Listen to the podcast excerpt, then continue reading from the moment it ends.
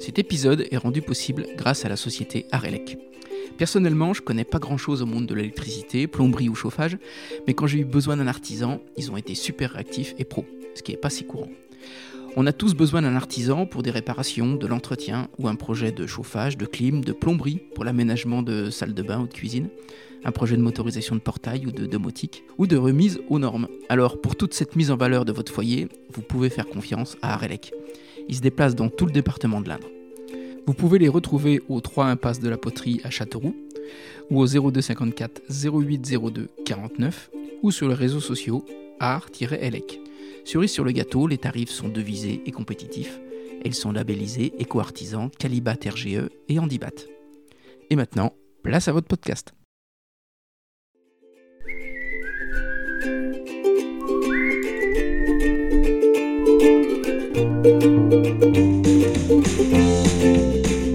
Bonjour à tous, ici Stéphane Bonneau et bienvenue sur Goodberry.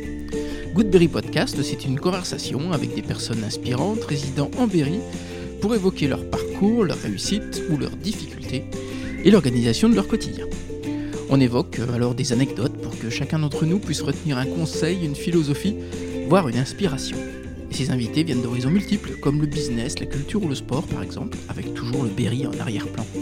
Je suis très heureux de recevoir Alexis Rousseau-Jouenet, maire de Levroux et directeur de la communication de Châteauroux Métropole. Passionné de journalisme et d'histoire, Alexis a pourtant choisi d'agir plutôt que de commenter ou de restituer. Et c'est donc le droit public qu'il choisira pour se former. L'engagement est alors une constante, de délégué de classe à président d'association d'étudiants, puis apprenti dans le cabinet du maire de Châteauroux, puis un premier job à 22 ans à Saint-Germain-en-Laye dans le cabinet du maire, où il est chargé des relations avec la presse, puis à la communication.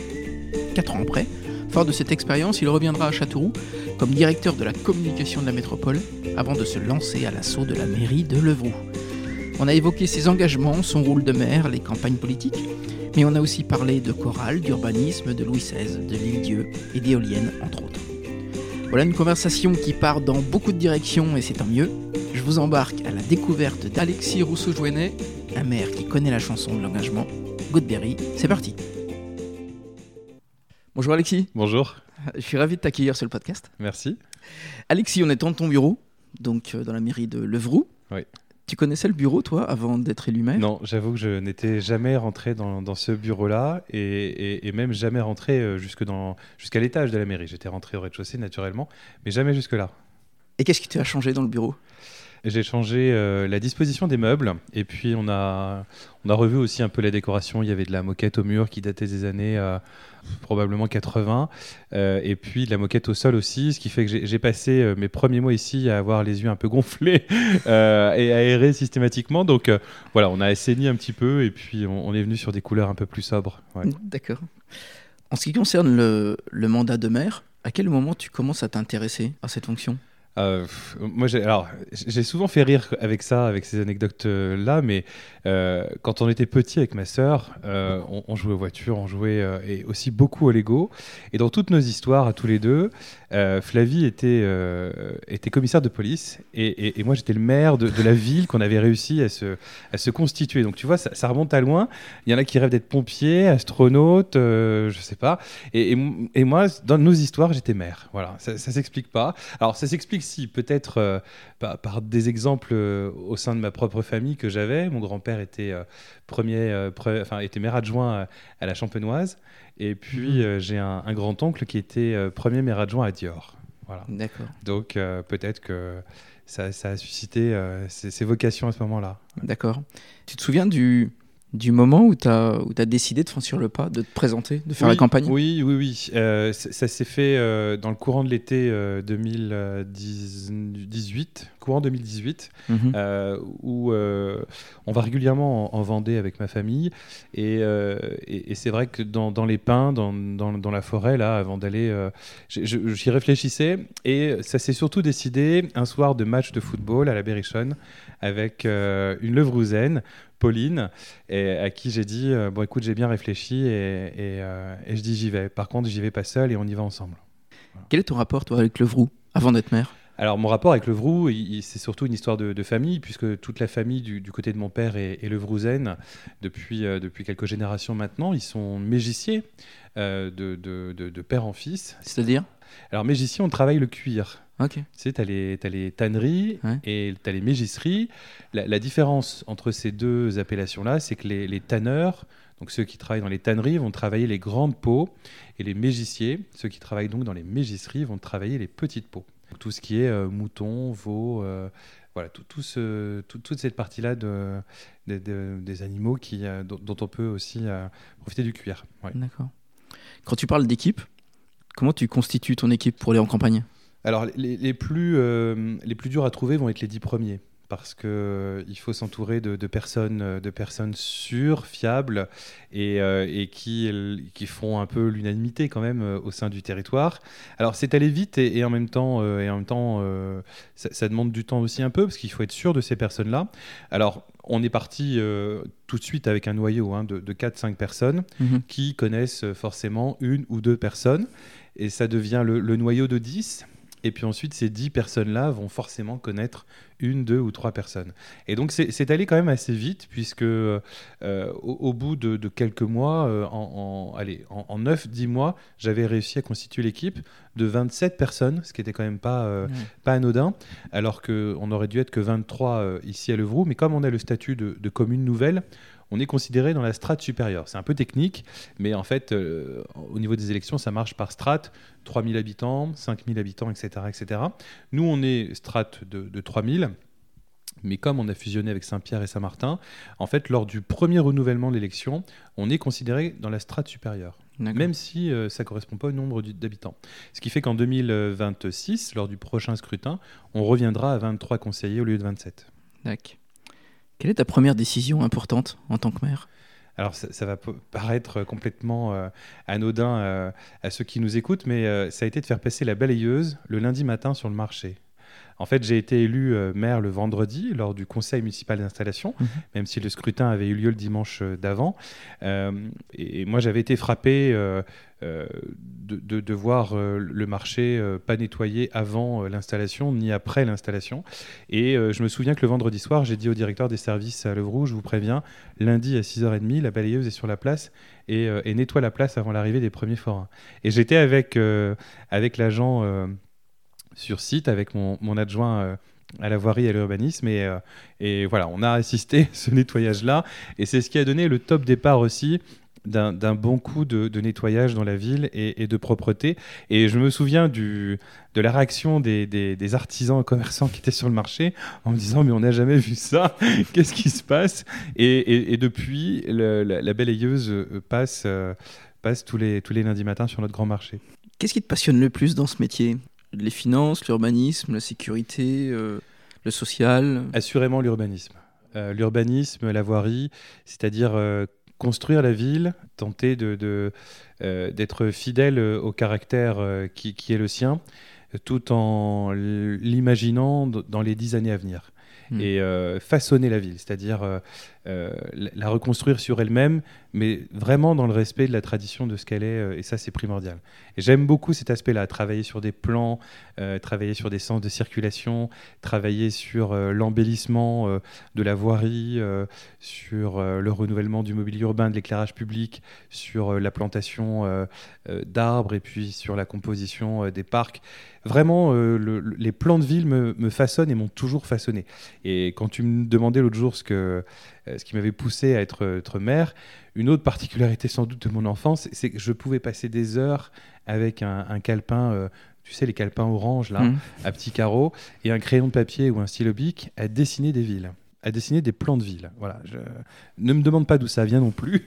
ça, j'ai pu y passer des heures et des heures. C'est important pour toi de garder cette vocation historique de la ville? Ah, mais c'est essentiel, surtout quand on est maire de Levroux, avec euh, l'héritage euh, patrimonial que l'on a, mais pas seulement patrimonial, il est industriel, il peut être aussi euh, culinaire. Et c'est vrai que quand on se balade aujourd'hui dans Levroux, on est frappé par ce, caractère médiéval qui, s'offre aux, visiteurs, que ce soit par cette collégiale qui est, très belle du, XIIIe siècle, la porte de Champagne, la maison de bois, mmh. les tours un petit peu plus hautes en, dehors du centre-ville, et puis tout le tissu urbain les, venelles par lesquelles on, peut traverser comme ça la ville et relier plusieurs places. Et ça, c'est le le visage un peu méconnu de Levroux que, que je souhaiterais euh, voir euh, un peu plus euh, s'ouvrir aux autres et, et, que les gens viennent pour ça. Mmh. Ce respect de, de l'histoire et du patrimoine, c'est aussi ton combat contre les éoliennes qu'on a vu aussi. Oui, parce que alors, le, combat avec les éoliennes, il, est, il est de deux types. Il est, il est déjà d'ordre effectivement esthétique, considérant à juste ou, à, mauvaise raison, je n'en sais rien, mais que ça défigure effectivement le paysage, euh, le paysage local. Et, je considère que les gens, quand ils font le choix de venir euh, vivre euh, en campagne, dans, cette ruralité qui est la nôtre, c'est pour être à l'air libre, sans obstacle, sans nuisance sonore, sans nuisance lumineuse. Et on a cette chance, nous, à Levroux, d'avoir ce, patrimoine et, cet héritage qui, fait la richesse de Levroux. Et, je ne veux pas devenir, euh, à l'image de, certains territoires, euh, défiguré et, encerclé par une nuée d'éoliennes. Ça, c'est mmh. certain. Mmh. Après, il y a un risque d'être le fossoyeur de, du patrimoine.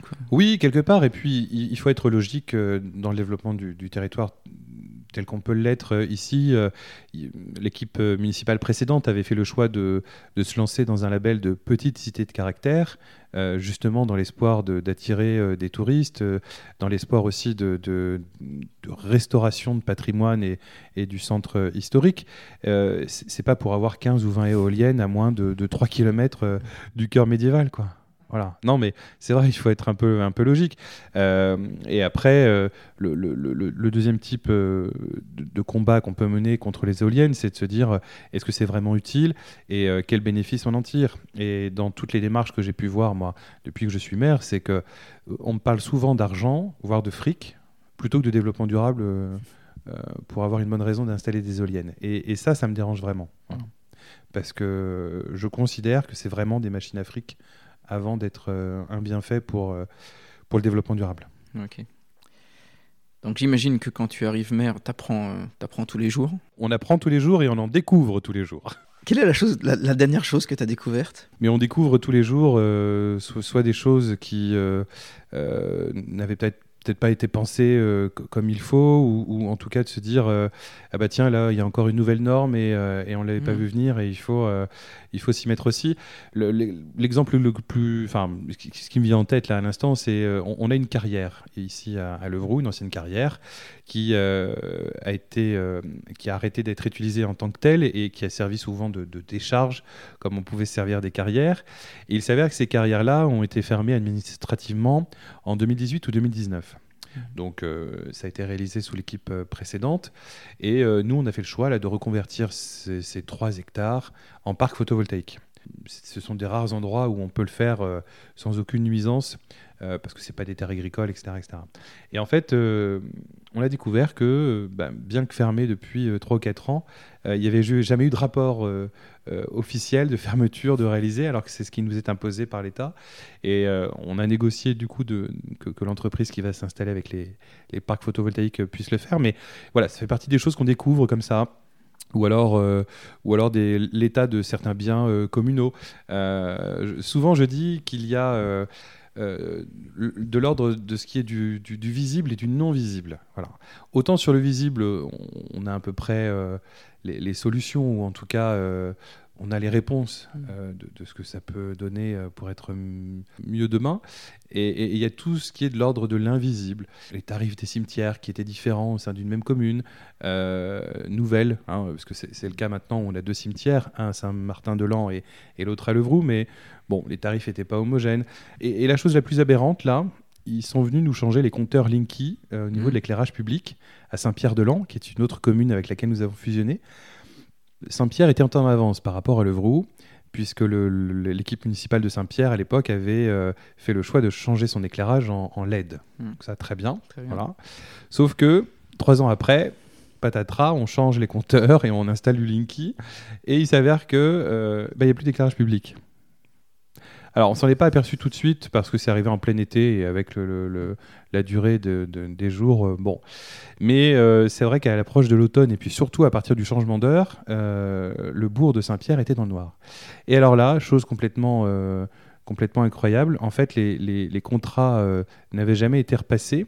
Ce qui fait que bah, depuis le changement en LED, euh, Saint-Pierre avait de l'éclairage, mais sans savoir euh, pourquoi et, surtout sans payer. Et donc on avait été considéré comme, euh, comme fraudeur. Et donc ni une ni deux, Enedis bah, ont, tout simplement coupé l'électricité. Voilà. Et donc ça, on découvre encore des choses comme ça qu'on rattrape et puis qu'on essaye de, enfin pour lesquelles on essaye de se remettre à la page. D'accord. Pour revenir à la, à la campagne, oui. tu as eu cette vocation d'animateur d'équipe à ce moment-là Ou tu l'avais déjà? Alors, ça, c'est. On apprend tous les jours à manager une équipe, d'autant plus que là, on n'est pas dans un cadre professionnel, on est dans un cadre, euh, oserais-je dire, euh, associatif ou, citoyen. J'ai eu quelques, quelques expériences de management d'équipe comme ça euh, en milieu associatif, quand j'étais président de l'association des étudiants à Châteauroux. Alors là, on était plus entre, entre potes, mmh. amis, voilà, mais il y a un trésorier, il y a un, secrétaire, il faut quand même être rigoureux, sérieux. Et puis, il y a eu euh, une expérience de vie qui est, celle de la jeune chambre économique, mhm. qui, euh, pour le coup, m'a beaucoup apporté, vraiment. Euh, quand j'en ai été tantôt secrétaire ou tantôt vice-président à la communication, jusqu'à en être président local. Et, ça, ça, ça, te pousse à prendre des responsabilités, à prendre la parole en public, et puis, et puis à savoir t'entourer d'une équipe qu'il faut euh, conduire, euh, mener, encourager, euh, et parce qu'il y a des objectifs à tenir et, qu'il faut s'y tenir. Dès que tu es maire, tu changes le système de management de, de, l'ancienne équipe? Alors, il y a eu. oui, alors parce que déjà, on est parti sur une équipe complètement renouvelée, où on s'était mis dans un cadre de travail et, et, dans une façon de travailler que, que j'ai souhaité maintenir une fois, élu, euh, c'est-à-dire de la concertation. On se réunit euh, par exemple toutes les semaines en réunion d'adjoints. Donc on est 12, 13, 14 autour de, la table. On défile euh, les sujets du, moment. Chaque personne a la parole puisqu'on fait un tour de table. Et, puis on fait une fois par mois une réunion de majorité. Donc là c'est avec l'ensemble de l'équipe municipale ceux qui sont adjoints, conseillers municipaux délégués, ou conseillers municipaux pour faire le point sur euh, les grands événements, les projets que nous mettons en place. Et ça, systématiquement, euh, voilà, j'y tiens, j'y tiens vraiment. Et chacun a la parole, chacun donne son point de vue. Alors, à un moment donné, il faut trancher aussi. Hein, euh, et dans ce cas-là, bah, on tranche. mais mais j'ai vraiment essayé de continuer sur cette dynamique qu'on avait instaurée pendant la campagne électorale. En politique, on est souvent sur le domaine des idées. Est-ce que toi, tu as, des trucs pour arriver à canaliser l'énergie des, des, débats? Qui peuvent être un peu houleux sur la politique alors les débats peuvent être houleux à partir du moment où je pense que les choses ne sont pas préparées. Si c'est euh, anticipé, préparé en amont, et en tout cas concerté avec le plus de monde possible, les débats, logiquement en conseil euh, municipal ou en conseil communautaire, ils sont euh, assez réduits parce que par défaut, on a réussi à se mettre d'accord avant et, le projet est ficelé tel qu'on on a pu le ficeler avec les uns et avec les autres, avec l'accord des uns, le désaccord des autres on a réussi plus ou moins à trouver euh, un compromis. Ce qui n'empêche pas euh, certaines déclarations ou certains points de vue en, conseil, par exemple. Euh, mm. Mais ça, c'est le, le, jeu de la politique. Et encore, c'est le jeu de l'action publique. Parce qu'à notre niveau à Levroux, moi, je considère plutôt que, que je fais de l'action publique au quotidien plutôt que de la politique. Est-ce que tu as des exemples comme ça de, dossiers où tu t'es un peu plus battu Ah bah encore, encore la semaine dernière, par exemple, euh, il y avait, euh, il y a eu deux sujets un peu épineux au conseil municipal. Le premier, c'était sur, la, la, maison de santé pluridisciplinaire qu'on est euh, en train d'élaborer avec un partenaire qui est l'OPAC et où l'opposition voilà, comprenait pas trop pourquoi on travaillait avec l'OPAC, euh, comprenait pas pourquoi c'est pas la ville qui portait le projet directement, voire ne comprenait pas pourquoi on faisait une maison de santé pluridisciplinaire, estimant que on n'en avait peut-être pas besoin euh, ce qui est l'exact contraire de ce que, de ce que l'on pense, euh, parce que moi j'estime qu'on est euh, l'un des derniers territoires dans le département à ne pas en avoir, mhm. et que si demain on veut attirer des médecins, ils viendront s'implanter automatiquement dans des structures adaptées, mhm. avec des, des secrétariats communs, avec du matériel commun, et puis en étant dans, un, dans une sorte de, de synergie entre professionnels euh, de santé, euh, que ce soit du, médical ou paramédical, c'est indispensable. Et le deuxième euh, sujet qui, a été un petit peu épineux ce soir-là, c'est le, les tarifs que l'on a fait évoluer au niveau de la garderie. Mmh. On était sur de la, c'est très technique hein, tout ça, mais on était sur une tarification à, la demi-heure et on est passé à une tarification au passage. Donc qu'on laisse son enfant 30 minutes, 1 heure, 1 heure et demie, 2 heures, on paye le même prix, sauf que maintenant on a le barème du quotient familial qui est mis en application, comme on l'avait déjà pour, pour, la, pour le centre de loisirs. Et là, certains parents d'élèves se sont un peu émus du changement de ces tarifs, euh, euh, notamment parce que on avait mis une majoration et une réservation obligatoire à 48 heures. Mais moi, je leur ai expliqué, je, suis obligé de faire ce système. Euh, sinon, comprenez bien que le matin, je ne peux pas me retrouver au doigt mouillé avec 5, 6, 15, 20, 30 enfants, parce que forcément, le taux, d'encadrement après n'est pas le même. Mhm. Et vous serez les premiers, c'est ce que je leur ai dit, à venir me voir euh, si euh, un soir, il y a 15, 20 ou, 30 enfants à garder, alors que j'ai deux personnes pour les, pour les, pour les encadrer. Mhm. Bon, donc ça, c'est des moments qui ne sont pas toujours très, très agréables. C'est aussi euh, la démocratie et, le fait que chacun puisse s'exprimer. À nous d'être le plus convaincant possible et puis de, de, faire affirmer nos idées. ouais. Aujourd'hui, la population veut des réponses rapides sur des, des problématiques locales. Est-ce que toi, tu penses que tu as assez de temps pour euh, une prise de décision longue? Alors, il faut être dans, dans, dans l'interaction, on va dire, euh, quasiment, euh, quasiment tous les jours. Moi, je le vois notamment dans les messages qu'on peut recevoir sur les réseaux mmh. sociaux, où les gens posent des questions, euh, sont jamais véhéments. Par contre, de temps en temps, on a deux trois commentaires, voilà, de gens un peu agacés, mais bon, moi, j'essaie toujours de leur répondre poliment. Euh, même quand je suis pas d'accord, et même quand ça me démange d'être un petit peu moins poli, parce que parfois je peux t'assurer que ça démange, mais euh, bon, après c'est vrai que parfois il, nous manquerait un peu de, enfin moi il me manquerait un peu de temps euh, pour me poser euh, je suis plutôt un travailleur du soir. Et donc, je peux mm. rester dans mon bureau à la mairie. Euh, euh, les gens, souvent, des fois, envoient des messages d'ailleurs pour dire Monsieur le maire, la, lumière est restée allumée dans le bureau. Mais non, en fait, je, suis là. je, suis là. Mais jusqu'à des 22, 23 heures, ça ne me dérange pas parce que c'est là où, on est au calme où je peux encore sortir mon papier, mon papier crayon et, une feuille et, dessiner des plans. là, on est en train de réfléchir, par exemple, au nouvel aménagement de la place de la République, qui est donc notre mm. grande place où, où se trouvent la plupart des commerçants. Et bah, je me revois faire ça à 22h, là, euh, avec ma lampe de bureau, et puis à crayonner en disant, bon, euh, voilà, qu'est-ce qu'on peut faire maintenant sur cette place demain euh, Et, j'ai laissé ça à mon premier adjoint le lendemain en disant, bon, qu'en dis-tu voilà. Mais c'est vrai que ces moments-là sont, sont, rares, mais en même temps précieux. Il faut s'astreindre à, à, ce moment de réflexion pour, pour penser à la ville de demain même si j'ai envie de te dire qu'on y a pensé euh, surtout pendant la campagne électorale, où là on a pu bosser le projet et, euh, et de se dire, bon, de quoi avons-nous envie pour le Vrou dans 10 ans voilà. Hmm. et, et, comment on peut y arriver euh, et quel calendrier on met en place? Tu penses que la population, elle attend trop du maire? Oui, forcément, mais parce que on, attend peut-être en France beaucoup de nos élus aussi, euh, de façon générale, euh, et on considère que dès lors qu'il y a un problème, c'est le maire qu'on appelle. Euh, je pensais, pour le coup, être davantage sollicité, davantage, voire dérangé, y compris à mon domicile en étant élu. Et j'avoue qu'il y a quand même une, forme de respect du, maire, mais tout comme j'ai le respect des citoyens. Euh, euh, et, donc, euh, on est, moi j'essaye d'être présent le plus possible, d'être réactif.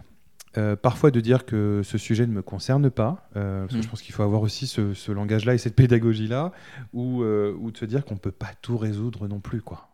Et c'est vrai que sur quelques cas particuliers, euh, euh, parfois je, dis mais ben non, comprenez-moi, je, ne peux pas. Parce que si je vous dis oui à vous, euh, votre voisin pourra me demander la même chose et on n'en finit pas. Et on n'en finit pas. Donc voilà. Mais depuis un an et demi, j'avoue qu'il y, a ce rapport qui s'est instauré et qui me va très bien de, respect mutuel qui, doit être, enfin je pense en tout cas, mmh. entre, entre la, population et, les élus de façon générale. Voilà. Mmh. Est-ce qu'il y a une idée reçue sur les élus qui, euh, qui t'énerve un peu et que tu voudrais euh, rectifier Oui, parce que euh, on a, mais je pense que ça c'est propre à tout, à tout corps de métier. on, a souvent tendance à voir les élus comme, comme tous pourris. moi, je voudrais euh, parfois inviter les gens à venir euh, passer une semaine avec moi, en fait. Voilà. Mm. Voire une journée. Je vous embarque, je vous emmène, venez. Et puis on va voir après. Euh, mais ça, c'est voilà, c'est jeter l'opprobre sur, euh, sur, euh, sur un ensemble d'acteurs de, de- de la vie publique parce que parce qu'une poignée d'entre eux va peut-être mal agir ou bon. Mais c'est facile après de penser ça. Mm. Euh, le tout est d'essayer d'être le plus droit dans ses bottes possible, comme, comme aurait pu dire, enfin comme a pu dire un ancien premier ministre. Mais il faut y penser. Pour revenir au Lego, on en parlait au début. Comment tu qualifierais ta jeunesse, toi? Euh, heureuse. J'ai Ouais. connu une jeunesse très heureuse. J'ai eu la chance d'être euh, bien entouré par euh, une famille aimante. et puis, je pense à- avoir reçu une éducation qui, qui, qui est, en tout cas, qui me permet d'être ce que je suis devenu aujourd'hui. Euh, mais c'est vrai que on n'a jamais manqué de rien euh, avec ma sœur. Pour autant, mes parents et puis mes grands-parents euh, nous ont toujours aussi inculqué la valeur du, du travail. Moi, je me revois euh, euh, bosser chez Montupé, euh, ça s'appelait comme ça à l'époque, Mhm.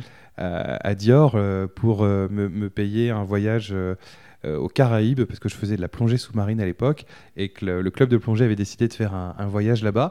Et euh, j'avais décidé que ce voyage, c'est moi qui le payais euh, euh, par mes propres moyens, parce que mes parents avaient peut-être pas forcément d'ailleurs les capacités de le faire.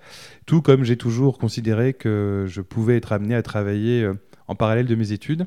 Et donc j'ai été cinq ans euh, assistant d'éducation euh, au collège euh, des Capucins à Châteauroux. où J'avais moi-même été euh, euh, au collège. Et puis au collège Jeanne d'Arc ensuite à Orléans. Voilà. Donc euh, une enfance plutôt heureuse. Ouais, Ouais. vraiment. T'avais un métier euh, en tête, du plus loin que tu te souviennes? Je voulais être journaliste et je me revois encore écrire sur les feuilles de, de- de début d'année, là, euh, notamment au collège. euh, que voulez-vous faire plus tard? Moi, c'était présentateur du journal télévisé. Voilà. Je rêvais de présenter le journal télévisé. Tu sais pourquoi? Non. Non, sincèrement non. Mais avec euh, ma sœur, encore une fois, euh, euh, quand on jouait pas au Lego à être tantôt maire ou commissaire de police, on jouait au journal télévisé à la météo. Flavie présentait la météo et je présentais le journal télévisé avec l'ordinateur qui nous servait de prompteur, avec des textes qu'on prenait et qu'on piquait sur le télétexte à l'époque, Ouais. euh, ce qu'il y avait sur la télévision. Et on a passé des heures à jouer à ça, à Mhm. se faire un faux plateau de télé euh, dans, dans nos chambres. Et puis, euh, et je voulais être journaliste. Ouais. Mhm. Et puis, euh, l'idée m'est passée quand euh, j'ai commencé à, à entrer à la faculté en fac d'histoire, où l'histoire, en fait, m'a a pris le dessus, a beaucoup plu, euh, où j'ai persévéré en, en histoire, parce que pour intégrer une école de journaliste, il fallait au moins avoir fait deux ans de... fa- fallait, fallait avoir le DUG à l'époque. Mhm. Quand je suis rentré moi à la fac, le DUG a disparu au profit de la licence. Donc on est passé de deux ans à trois ans de- d'études pour avoir euh, le premier diplôme. Et l'histoire vraiment m'a m'a beaucoup plu. Et en fait, j'en ai fait cinq ans. Je suis allé jusqu'en master de master d'histoire. Et à partir de là, je me suis dit, en fait, euh, je- que je ne voulais plus seulement être euh, le témoin de quelque chose et, et le restituer, ce qui peut être le cas d'un journaliste, Mm. mais plutôt de faire les choses en fait et d'agir moi-même pour faire, euh, pour faire changer ça. Et à la fin de mon master d'histoire, j'ai entamé euh, un deuxième cursus universitaire avec un master de droit. Et à Orléans, s'est ouvert une, une, une possibilité avec un master qui s'appelait Conseil politique et communication. Mhm. Et je suis allé dans cette voie-là pour euh, ne plus jamais la quitter euh, 11 ans après. quoi. T'avais déjà cette image de communicant à l'époque? Alors communicant peut-être pas, mais en tout cas euh, le fait de, de s'investir tout le temps, euh, ça ne m'a jamais quitté. Au collège, j'étais délégué de classe. Au Mhm. lycée, j'étais délégué de classe. J'étais euh, même le délégué des délégués au conseil d'administration. à la fac, j'étais le président de, l'association des, des étudiants. Et je pense qu'il y a quelque chose qui m'a beaucoup aidé dans mon parcours. C'est une rencontre avec Jean-Yves Hugon, qui, a été mon, qui était mon professeur d'allemand euh, Mhm. euh, en fait en, en- en seconde au lycée Jean Giraudoux et qui m'a dit mais va à France Bleu Berry euh, je connais un collègue qui s'appelle Denis Hervier qui fait euh, une émission euh, tous les samedis consacrée aux jeunes et par les jeunes et en fait euh, Denis Hervier qui était lui-même prof d'histoire au Capucin mais que je n'avais pas eu euh, et grand gastronome en tout cas aussi hein, c'est vrai faisait cette émission qui s'appelait Chahut Bahut Et c'est la particularité de l'émission, c'est que, alors elle durait environ 30-40 minutes, et tous ces chroniqueurs étaient des jeunes. Mais quand je, te dis des jeunes, c'était des, des, lycéens ou voire collégiens. Et donc j'y suis allé la première fois. Denis m'a dit allez, ok, euh, euh, tu me fais euh, un papier sur l'actualité des, collèges et des lycées. Donc tu regardes la presse, tu remarques toutes les brèves et puis tu fais une restitution là. Je t'avoue que quand on était en direct à l'époque et la première émission de radio, quand le bouton rouge s'allume et que c'est à toi de parler, bon, t'emmènes pas large. Et, je pense que ça m'a beaucoup, beaucoup aidé dans, dans, dans, la façon de parler aux autres. Et il y a une autre expérience de ma vie qui m'a beaucoup aidé, c'est la chorale. Euh, mon père dirige une chorale euh, depuis qu'il a euh, lui-même 20 ans. J'en ai 36 aujourd'hui et je crois qu'avant même d'être né, je faisais déjà partie de la chorale. et quand tu as 6 ans ou 8 ans et que ton père te dit maintenant tu chantes tout seul tu es, soliste et euh, pour la messe de minuit dans cette collégiale à Levroux, euh, il y, a environ 1000 euh, personnes qui, qui, qui, sont là et que tu dois chanter Il est né le divin enfant ou, Le Seigneur est mon berger. Devant le, voilà, ça te, ça te prépare à, forcément parler dans un micro et, forcément parler devant une foule. Mhm. C'est évident, évident.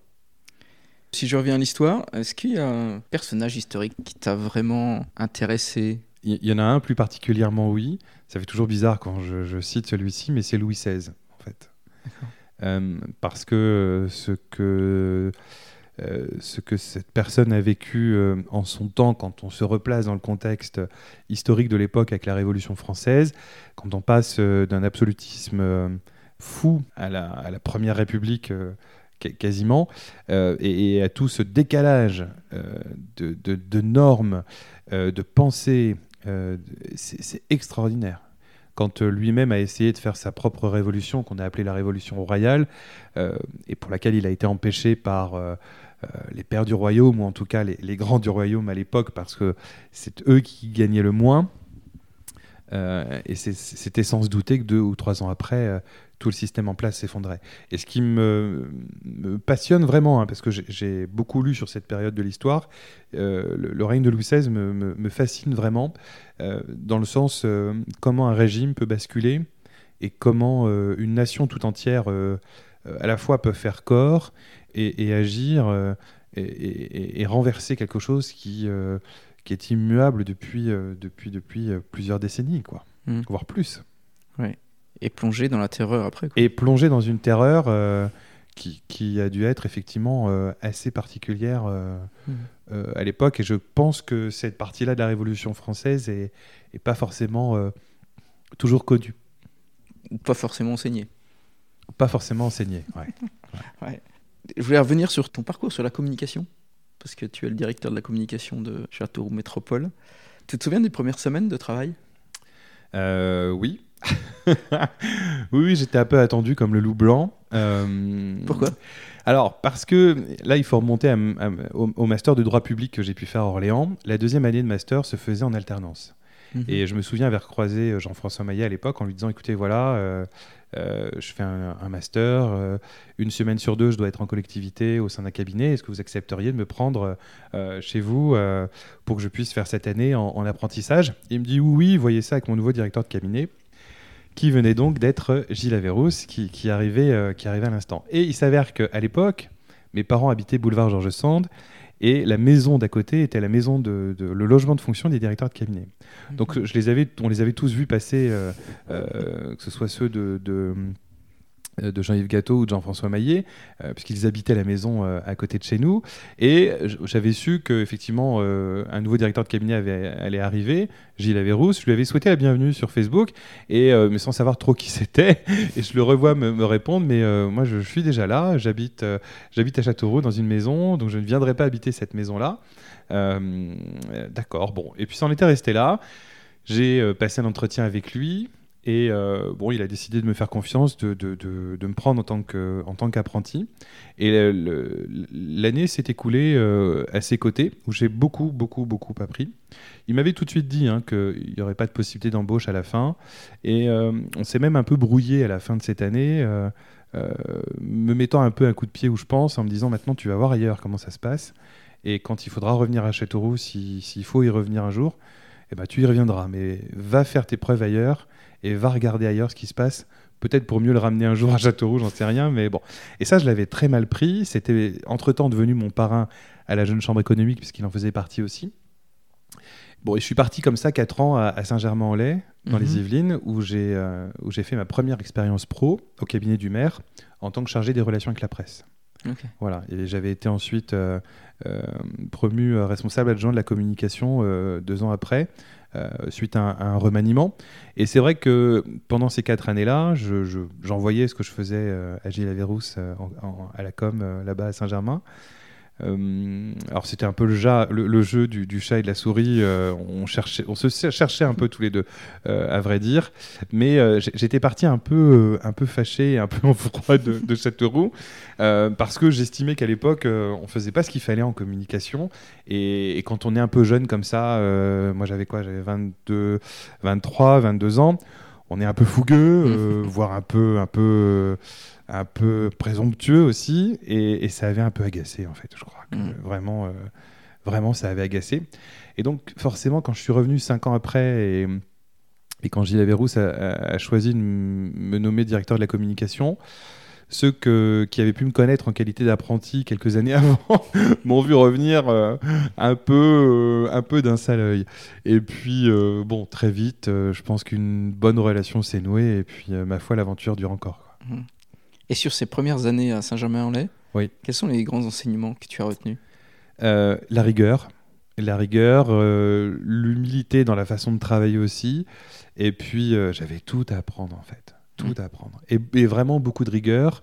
Et cette façon de, de penser la ville. Et ça, c'est le maire de l'époque, Emmanuel Lamy, à qui je voudrais rendre hommage parce qu'il nous a quittés il y a quelques années maintenant, mais qui m'a beaucoup, beaucoup appris, moi, dans, en la matière. Mmh. Dans la façon de penser la ville, de la, de la voir à 10, 20 ans et de, réfléchir au long terme sur un territoire. Tu penses que c'est ça le rôle du directeur de communication? Pas forcément euh, nécessairement, parce qu'il est aussi à la frontière avec le rôle d'un directeur de cabinet, pour le coup. Mais euh, euh, le rôle d'un directeur de la communication, non, c'est d'accompagner l'élu et l'équipe municipale dans le savoir, dans, le faire savoir de, mmh. ce qui est en train de, de, se faire, justement. Que ce soit en matière d'événements, de grands projets, et de dynamique impulsée sur le territoire. Hmm. Quel projet dont tu es le plus fier? À Châteauroux? Ouais. Euh, la rénovation du centre-ville. Parce que sans être, euh, pour le coup, présomptueux, mais j'y ai vraiment mis ma patte. Et, et au tout début du mandat de Gilles Averrousse, là en 2014, euh, moi j'ai conseillé à Gilles Averrousse, c'est ce que je lui ai dit, maintenant on arrête avec les différents revêtements dans le centre-ville. À chaque fois qu'on faisait une rue, on faisait un revêtement différent. Et il n'y avait pas d'âme, il n'y avait pas d'harmonie. Et, je lui dis, il faut impérativement partir d'un modèle qui plaît, c'est celui de la place Monestier, qui venait juste de se refaire, et c'est ce qu'il faut qu'on déroule partout, partout, partout, partout. Et je me revois dans les premières semaines de notre arrivée, euh, où, les services nous présentent les plans de la place Napoléon, euh, enfin ce qui allait devenir la place Napoléon, où il y avait un revêtement de prévu avec des grandes dalles, euh, quelque chose d'assez contemporain. Et là, j'ai dit, mais non, mais on peut pas, on peut pas, on peut pas, on peut pas, on peut pas. Et on a revu tout le projet de A jusqu'à Z avec ces fameux pavés de grès qu'on retrouve mm. euh, dorénavant partout dans le centre-ville de Châteauroux, le, le, mobilier urbain de couleur, euh, de couleur grise, et puis, euh, et puis l'harmonisation de, voilà, de, tout cela en centre-ville pour vraiment donner du caractère. Mm. On revient au côté urbaniste. Oui, ouais, ouais, vraiment, parce que c'est ce qui me plaît, ce qui m'a plu le plus. La place Gambetta, je me revois après m'avoir fait descendu un, plan du BET, euh, m'amuser à dessiner ce que pourrait être la place Gambetta aussi. Alors, euh, les dessinateurs à Châteauroux, ils sont beaucoup mieux débrouillés que moi, et puis ils avaient beaucoup plus de connaissances que moi en la matière. Mais euh, le kiosque, par exemple, l'idée d'une fontaine au milieu, l'idée de piétoniser toute la place jusqu'à la, chambre de commerce, voilà, tout ça, c'est des choses qui qu'on mûrit dans nos différents esprits, et, ça, j'adore faire ça. Mmh. Quel est ton meilleur souvenir, toi, professionnel, de toute ta carrière? Bah, quelque part l'inauguration de la place Napoléon, parce que c'est sur quelque chose sur lequel on y a vraiment travaillé, et, c'était l'un des grands projets du mandat, la place Gambetta euh, aussi forcément.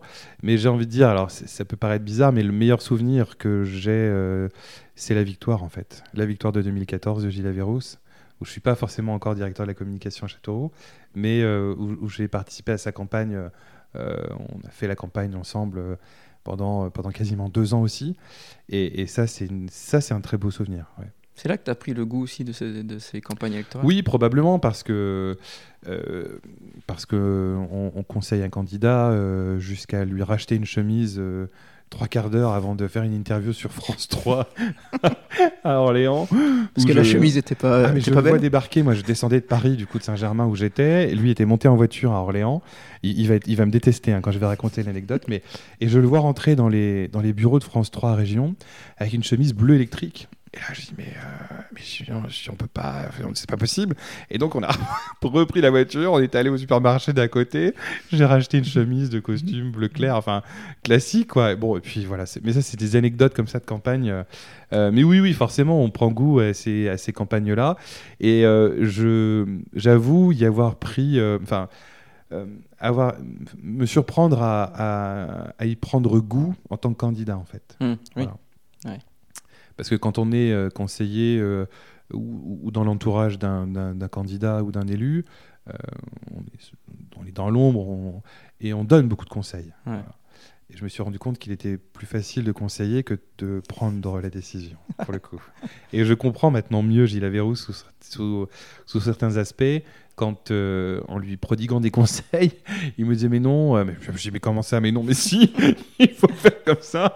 Et maintenant je le comprends mieux parce que moi-même, euh, quand on maintenant me donne des conseils, je dis bah oui, mais vous savez, parce que je pense qu'en tant que candidat ou en tant qu'élu, on a forcément la vision plus globale de, la situation, de la cité et, et, des gens qui la composent en fait. Et à l'inverse, est-ce que tu as eu des, des déceptions, c'est-à-dire des choses que tu aurais voulu porter, qui n'ont pas été au bout? Je crois qu'on a à peu près tout, tout porté, en tout cas de ce qu'on avait promis. Il y a un grand projet qui reste euh, à mener sur Châteauroux et, et, qui, pour le coup, moi, me tient à cœur, c'est euh, la, la, rénovation du centre Racine et l'installation mmh. du pôle culturel. Euh, sorte de, de, cité, de cité de la culture en plein cœur de Châteauroux. ça, c'est voilà, quelque chose qui reste à faire. avec la réhabilitation du musée Bertrand, avec, mais vraiment le, la, la, montée en gamme de la culture euh, à Châteauroux. Hmm. Sans transition aucune, Alexis. Oula. Tu parlais tout à l'heure de musique oui. et, de, et de chorale. Euh, quel est ton rapport, toi, à la musique? Alors, aussi bizarre que ça puisse paraître, je, chante euh, depuis que j'ai l'âge de, 4 ans, donc dans la chorale de, mon père, la Scola Sainte-Cécile. Pour autant, je ne sais pas lire la musique. Donc je, fais tout à l'oreille. Alors, je, vais savoir lire une partition, les notes, et puis et puis les différents euh, signes qu'on peut avoir dans la musique, les pauses, les, les, dièses et, tout ce qu'on veut. Mais pour autant, je, suis incapable de déchiffrer euh, au premier abord comme ça une partition, ni même de mettre derrière un piano et de, et de jouer. Mais j'ai cette relation-là avec la musique qui fait que c'est une bonne partie de ma vie parce que euh, je pense qu'elle m'a vraiment aidé dans la façon de m'exprimer, de poser la voix. Mmh. Ça, c'est sûr. Et puis, ça défoule, en fait. donc j'aime beaucoup la musique classique essentiellement, mais pas que. Euh, je, je, fais un peu tous les genres. mais, la Scola Sainte-Cécile, c'est de la musique sacrée. C'est la musique sacrée et profane. Euh, ah alors un peu plus, plus sacrée que profane quand même, mais euh, oui, oui, j'aime, j'aime beaucoup. Il y a un titre de musique sacrée qui te touche particulièrement? J'aime beaucoup une pièce de, de, musique alors qui, est assez difficile à jouer, qu'on, a, qu'on a chanté, c'est de, de Gabriel Fauré le, titre m'échappe à l'instant là, mais, mais ça va revenir. Mais euh, c'est très beau, très beau. Mm. Ça commence par verbe égal au très haut. Enfin bon, c'est mm. magnifique.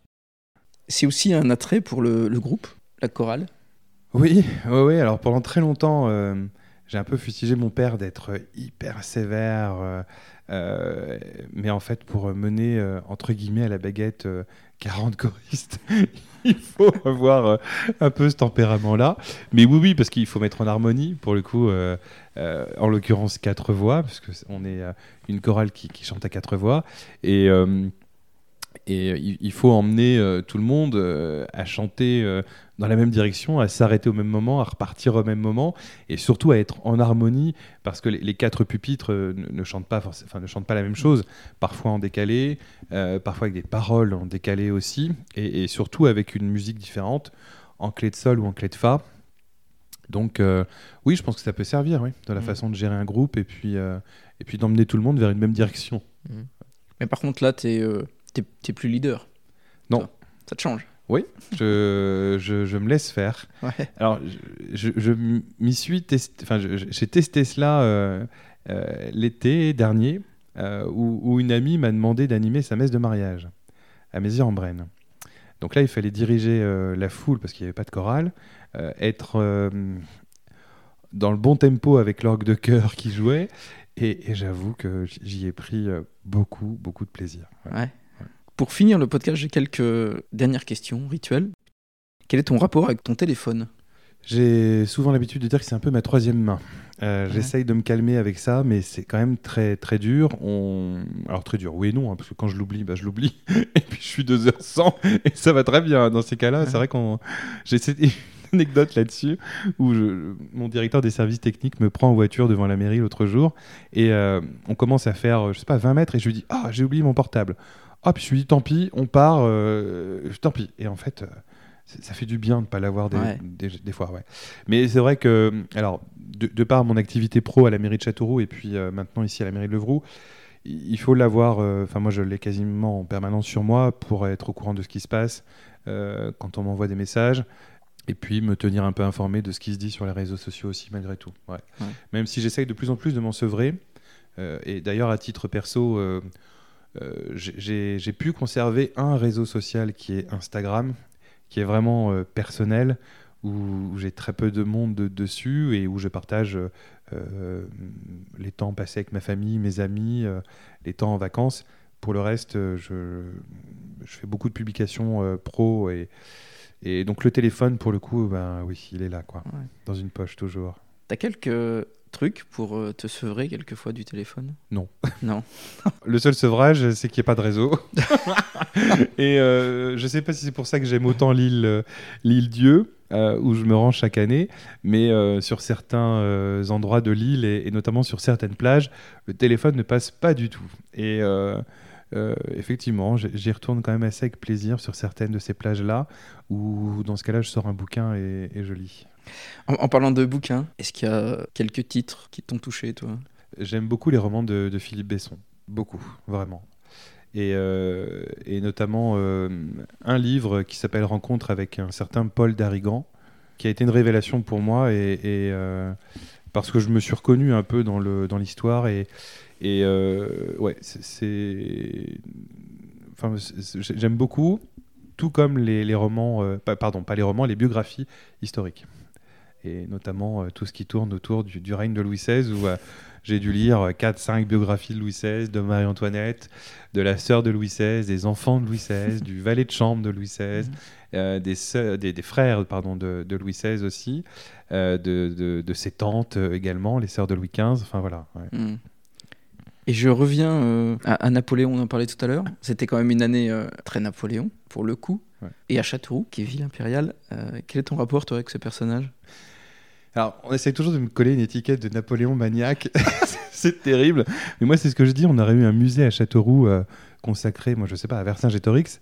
Euh, je me serais forcément intéressé à Vercingétorix. T'aurais fait le job. Oui, non, mais j'aurais fait le job. Mm. Là, on a un musée euh, qui s'appelle le musée Bertrand avec euh, euh, le grand maréchal d'Empire qui était Henri Gatien Bertrand auprès de Napoléon. Bah, forcément, je m'intéresse Mm. à cette période-là, mais sans pour autant être un spécialiste de Napoléon. Mais c'est un personnage que je j'ai appris à découvrir pour le coup, avec ses heures de gloire, ses heures un peu plus sombres, son tempérament euh, particulier aussi évidemment. Euh, j'ai été euh, assez euh, ébahi par un film euh, qu'on avait décidé de, de, de, de- de projeter pendant le week-end impérial justement euh, en- à l'automne, qui s'appelle Monsieur N De, de Cône. d'Antoine de Caunes, ouais, tout à fait.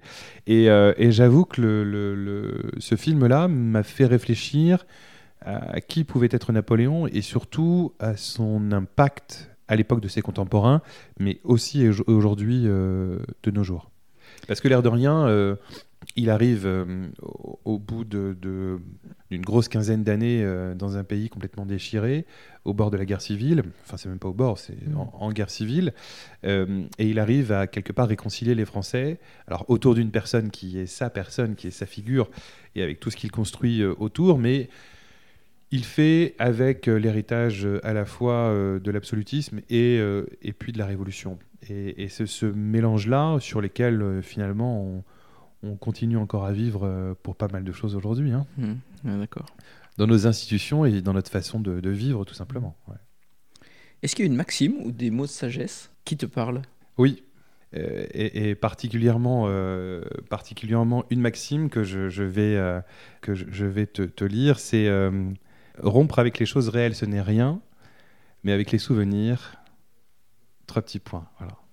Et ça, ça me colle à la peau depuis maintenant euh, pas mal d'années. ouais. Et pourquoi? Parce que euh, on peut toujours rompre avec euh, les choses réelles du quotidien, etc. Mais je pense et j'espère jamais avec ses souvenirs. Voilà. Moi, je pars du principe qu'on ne doit jamais regretter les choses, même si elles ont été bonnes ou moins bonnes pour certaines. En tout cas, il faut toujours être fier de ce qu'on a pu faire et en tout cas euh, s'arranger pour euh, ne jamais justement être euh, perplexe par rapport à son passé et toujours se souvenir. ouais. Mais pour Mm. mieux avancer.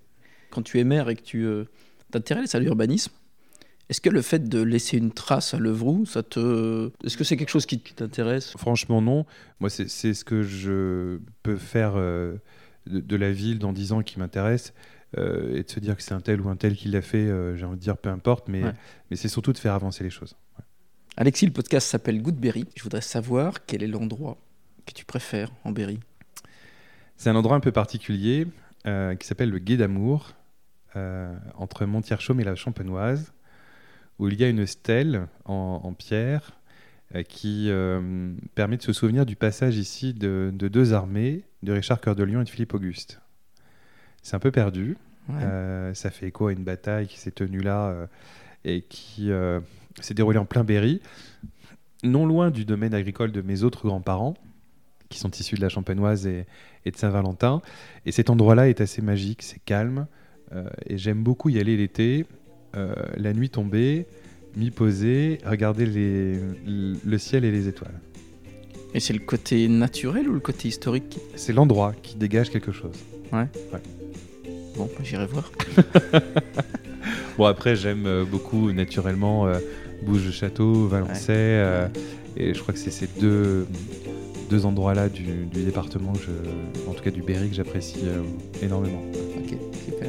En tout cas, merci Merci, pour cette, cette conversation. À bientôt. à bientôt. Salut.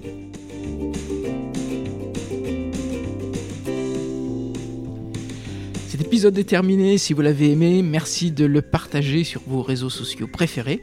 Pour être alerté lorsqu'un nouvel épisode est en ligne et par conséquent n'en manquer aucun, vous pouvez vous abonner sur Apple Podcasts, Spotify, Deezer et même Google Podcast où Goodberry est référencé. Vous êtes de plus en plus nombreux à télécharger les conversations inspirantes du podcast. Je vous remercie donc de votre curiosité. Je vous retrouve pour une prochaine conversation où l'on évoquera un Berry beaucoup plus secret. Prenez soin de vous et inspirons-nous.